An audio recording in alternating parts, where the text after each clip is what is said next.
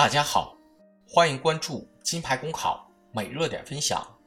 今天的热点来自光明网唐吉韦德的文章：洋垃圾侵袭，砍断暴力离不开治理转型。洋垃圾中绝大多数都是可以回收和重复利用的资源，比如塑料，经过处理后再生产出玩具或者其他产品，以达到废物利用的目的。不过，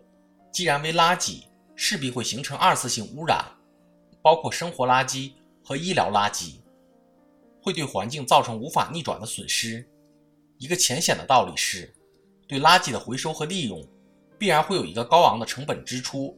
否则就会以牺牲环境为代价。就像大量的餐厨垃圾回收利用一样，若没有政府的补贴和倾斜，其结果则是回收中心也难以为继。国外正是基于自身无法处理。或者为了找到更经济快捷的出路，才低价或者补贴一定的费用，也要把垃圾通过走私的方式运出去，从而把发展中国家作为天然的垃圾倾倒场。对于垃圾回收企业或者小作坊而言，其所获取的是垃圾中的有用成分，比如电子产品中的废铁、废钢、废铜。不过，电池中的化学液体会被任意倾倒，直接进入河流。或者地下水中污染了水体和土壤，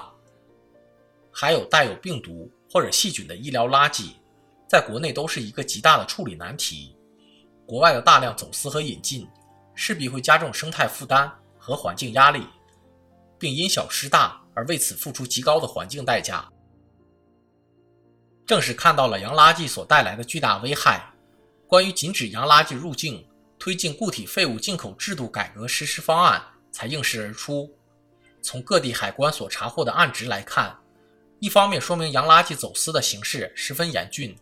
防止的任务日常艰巨；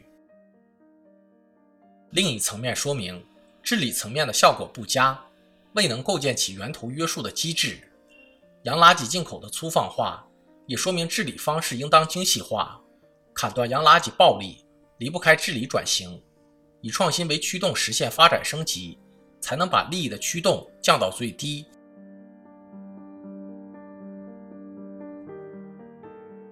加大打击和管控的力度是一个方面，不过最重要之处还在于，既要加强部门联动，增强打击力度，也要综合运用法律、经济、行政手段，创新固体废物回收利用管理机制，减少洋垃圾消费市场。简单来说，一是对于靠洋垃圾就业的低技能人群来说，应当本着解决就业和生存需求，进行技能辅导与培训，让他们掌握一定的生存技能。二是改变低端垃圾回收企业粗放化的发展模式，真正从污染处理型向生态循环型转变。三是实行相关产品，尤其是原材料产品的生产替代，减少对国外洋垃圾的依赖。消除其消费与需求的空间，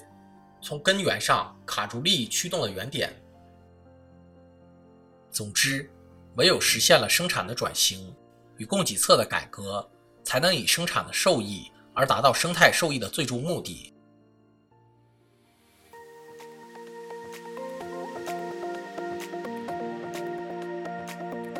好消息，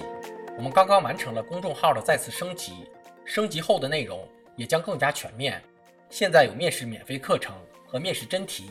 我们也会逐渐包含行测、申论、遴选等内容，是大家备考学习的有效助手。请您关注我们的公众号“金牌公考”，我们将把最优质的服务、最耐心的讲解奉献给大家。公考路上你不孤单，金牌公考带你上岸。